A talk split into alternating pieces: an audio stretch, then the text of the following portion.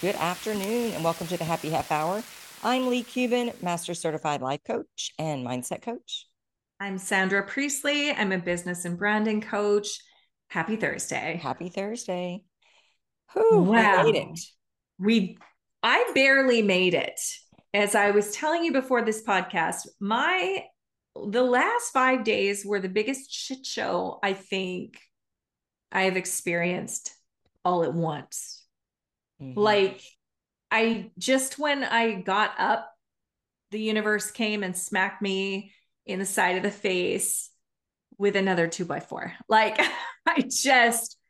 oh my gosh. Anyway, wow. And I should be drinking something stronger, but I am only drinking black decaf coffee. It's like freezing cold here. Oh. Like it's about 40 degrees Fahrenheit.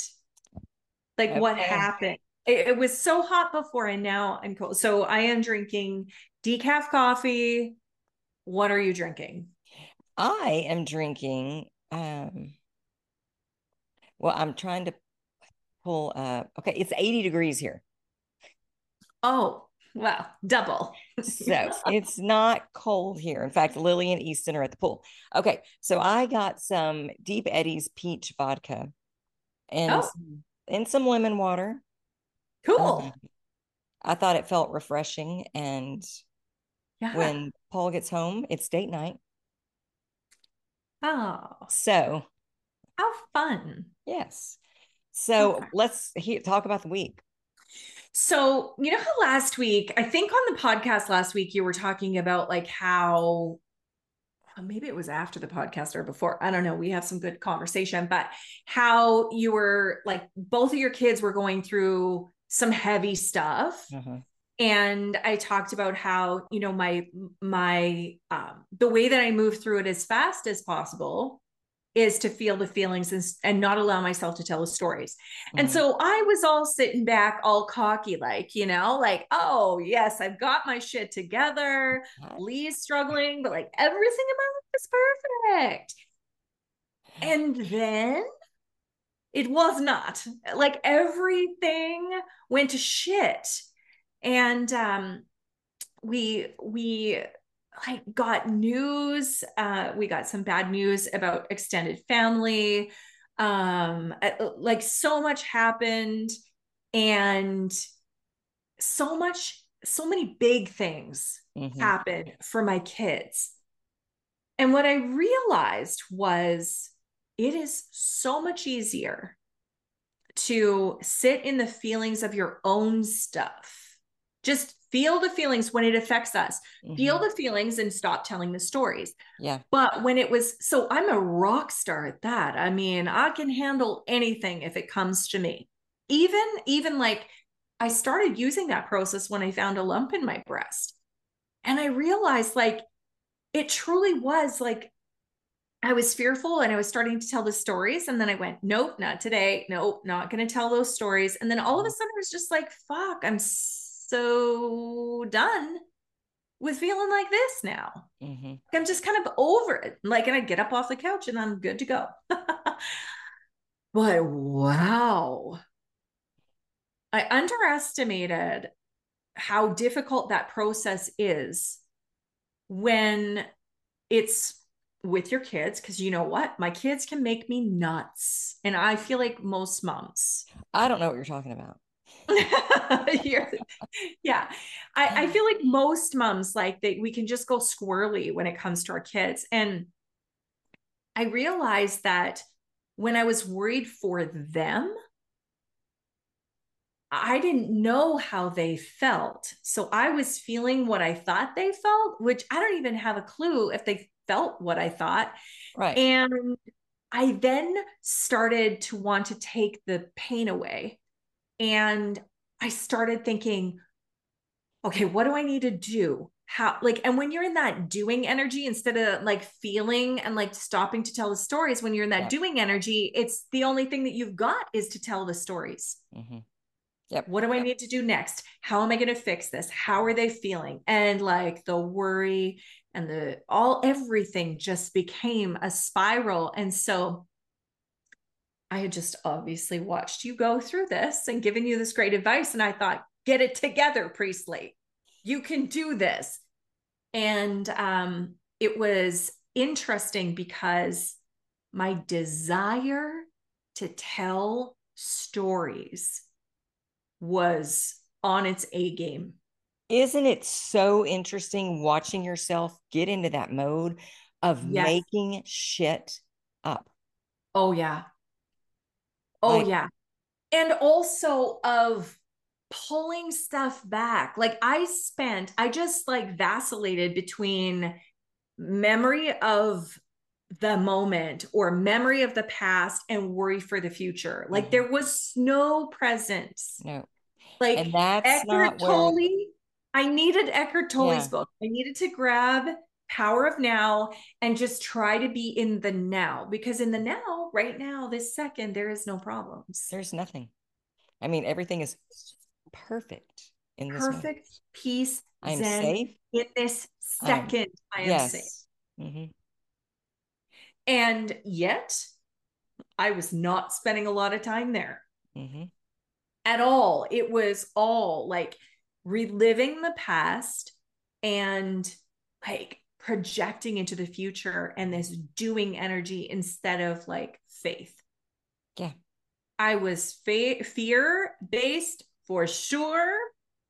And I believed it was like a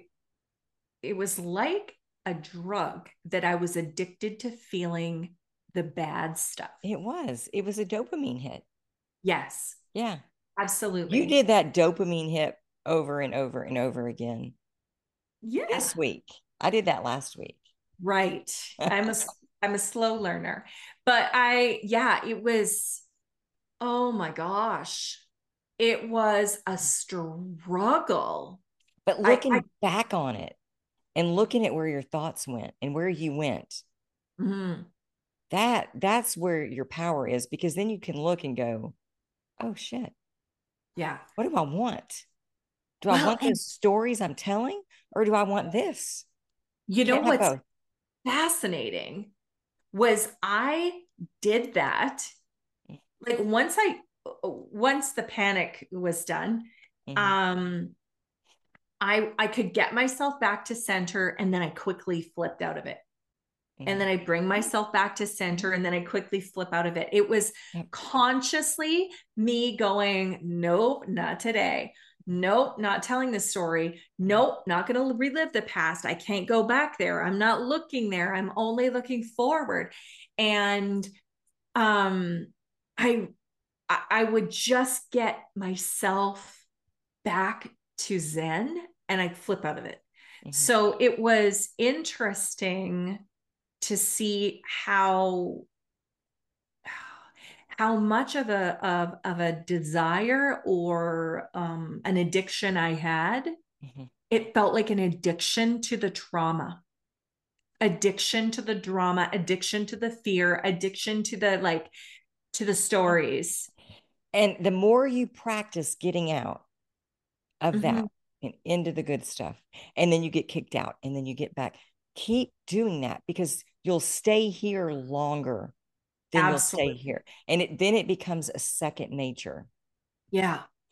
Now I'm talking about on this subject. There will be another subject that you will master, or you probably already are mastering. Yeah. But what Eckhart Tolle says though too, right? Like he says, like, you can't just go there and sit there, like read this book, and then all of a sudden, poof, you're magical. You're going to stay there forever and ever and ever. And so he just says, and like the goal is to be in the now as often as possible for as long as you can. And then to get back as quickly as possible. Yeah. Because we're not going to be there all the time. We're going to be in the future or the past. And I would bet Eckhart Tolle isn't there all the time too. I would bet too. Listening to him, I think he lives there. But if I lived with him, I don't know. Not that I want to live with Eckhart Tolle. Does he have kids? I don't know. Then he can write a kid book. Maybe this is just all theory, and it goes flying out the window if you got kids. No, I really want you to look for a minute at you and at your life and at you at that age, and look at I mean, because I can look at my early 20s and girl, it was, I was just bouncing from mistake to not even mistakes. I think bad choices, just doing stupid, irresponsible shit. And looking back on it, it's like, oh dear God. But my parents in the moment, what must they have been going through? And the fear and the, and so as a grown up of adult children, now I can look back and go, oh, what did I put them through? Never thought about that before, but it's tough on us, but we came out okay. We had our challenges and we had our mess ups, mistakes, whatever. Yeah. But we learned from them. And if it all happened for us, absolutely. And if it's true for us, then it's true for them. And we just have to keep seeing that and feeling that and knowing that, because they feel our fear. They feel our judgment. They feel everything that we feel about them. And when you have parents looking at you like you piece of shit or whatever, you feel that. And then you think, well, that's all they think I am. So that must be all I am. Very true. And I think too, you know, I was probably, because I'm a child of an alcoholic, did I screw up? Absolutely. But I feel as though I was more fearful than daring. I was more, and I mean, angry with my dad for the drinking, for screwing up our lives in so many ways. And so I feel as though like I was always like too scared to make a mistake. I was sitting imperfect, right? In this desire for perfection. So then I just became paralyzed more so than going out and living my life and making tons and tons of mistakes. Have I made some? Yes. Have they been huge? Yes. You know, but I also can see how they changed the trajectory of my life for the better, you know? And I think we have that option of succumbing to the issue, the situation that happened and just getting worse, or like taking the situation that's happened and building from it, learning from it, becoming something from it, you know? I can definitely look back, like, and even, you know, I was saying to Kim, like, there's a quote that I really like, and I can never remember. I think it's Lisa Nichols who said it. Okay. I love her. I am pretty sure it's Lisa Nichols. And she said, sometimes the greatest gifts are wrapped in sandpaper. And I think sometimes the greatest gifts are wrapped in sandpaper, and then sometimes we use it to rub our bare ass with. Like, you know what I mean? Correct. Like, it's not. Do we get the lesson, and do we learn and grow? Do we let it elevate us? Yeah. Or do we let it define us? Absolutely. Absolutely. And so, yeah, this has been an interesting 5 days or so. You know, but also, I don't know. I've been sinking into this sentence that I always say, I can do hard things. Yeah. Like I can do hard things. And so, and all of us can, like, and the more we face that stuff, the easier it is. I think, you know, sometimes it's like, what's the worst case scenario? If we've already made it through the worst case scenario, fuck it, we're good. The next things that we do, we can thrive, because we hold ourselves back sometimes because we're fearful. We don't know what we can do. Absolutely. So it has been an interesting few days. And I think about how grateful I am for all of the mindset work that I've done, mm-hmm. for everything that I've learned, because I feel as though I would have been a mess mm-hmm. 10 years ago. Yeah. Yeah. A mess, a complete mess. And now it's like, okay, what you got? Mm-hmm. Now, not that I didn't struggle, not that I wasn't, but I knew how to get myself out of telling the stories of gloom and doom and despair. Yeah. It just wasn't as easy as it is when it's my gloom and doom and despair that I'm dealing with. It was harder when it was my kids. Always. Mm-hmm. And I don't know if I've said this already, but it was much easier when they were two and we had much more control. Oh, good Lord. Yes. But as adults, yeah, this is their time to learn and mm-hmm. to figure out who they are and who they are not and who they want to be. Yeah. And it is so much fun to watch them do it, but it is also so painful because you want to guide and do these things. And you're like, they're grown ass people. Yeah. I didn't want someone molding me, telling me what to believe, and didn't want to be told what to do. But I'm independent that way. I want to figure it out. You don't know everything. You might know some things, but you don't know everything. And I did have to learn some things the hard way, mm-hmm. but I got to learn it. And I'm pretty happy with where I'm sitting. Yeah. You know? Well, and, you know, it's interesting because when I was pregnant with my son, I was shopping one day with a friend and I saw this like piece of stone, like almost like a coaster, but it sits up, and engraved in this stone, it said, prepare the child for the path, not the path for the child. Mm-hmm. And I walked away from it and then thought, no, Sandra, you need that. Because I knew that even though I was just pregnant, I knew, and I'd never had, you know, this was my first, I knew that I needed that sign. I knew that I needed it because I knew that I would be the one that would be like wanting to prepare the path. Yeah. I am that girl in recovery, you know? And so I had this, and often when we moved, I don't know what happened to it, if it broke or if I got rid of it. I don't remember, but often I still feel like I need that sign, because even though my kids are adults, man, it's hard to always keep that in the forefront of your mind, right? When mm-hmm. I don't know, I am prepared them.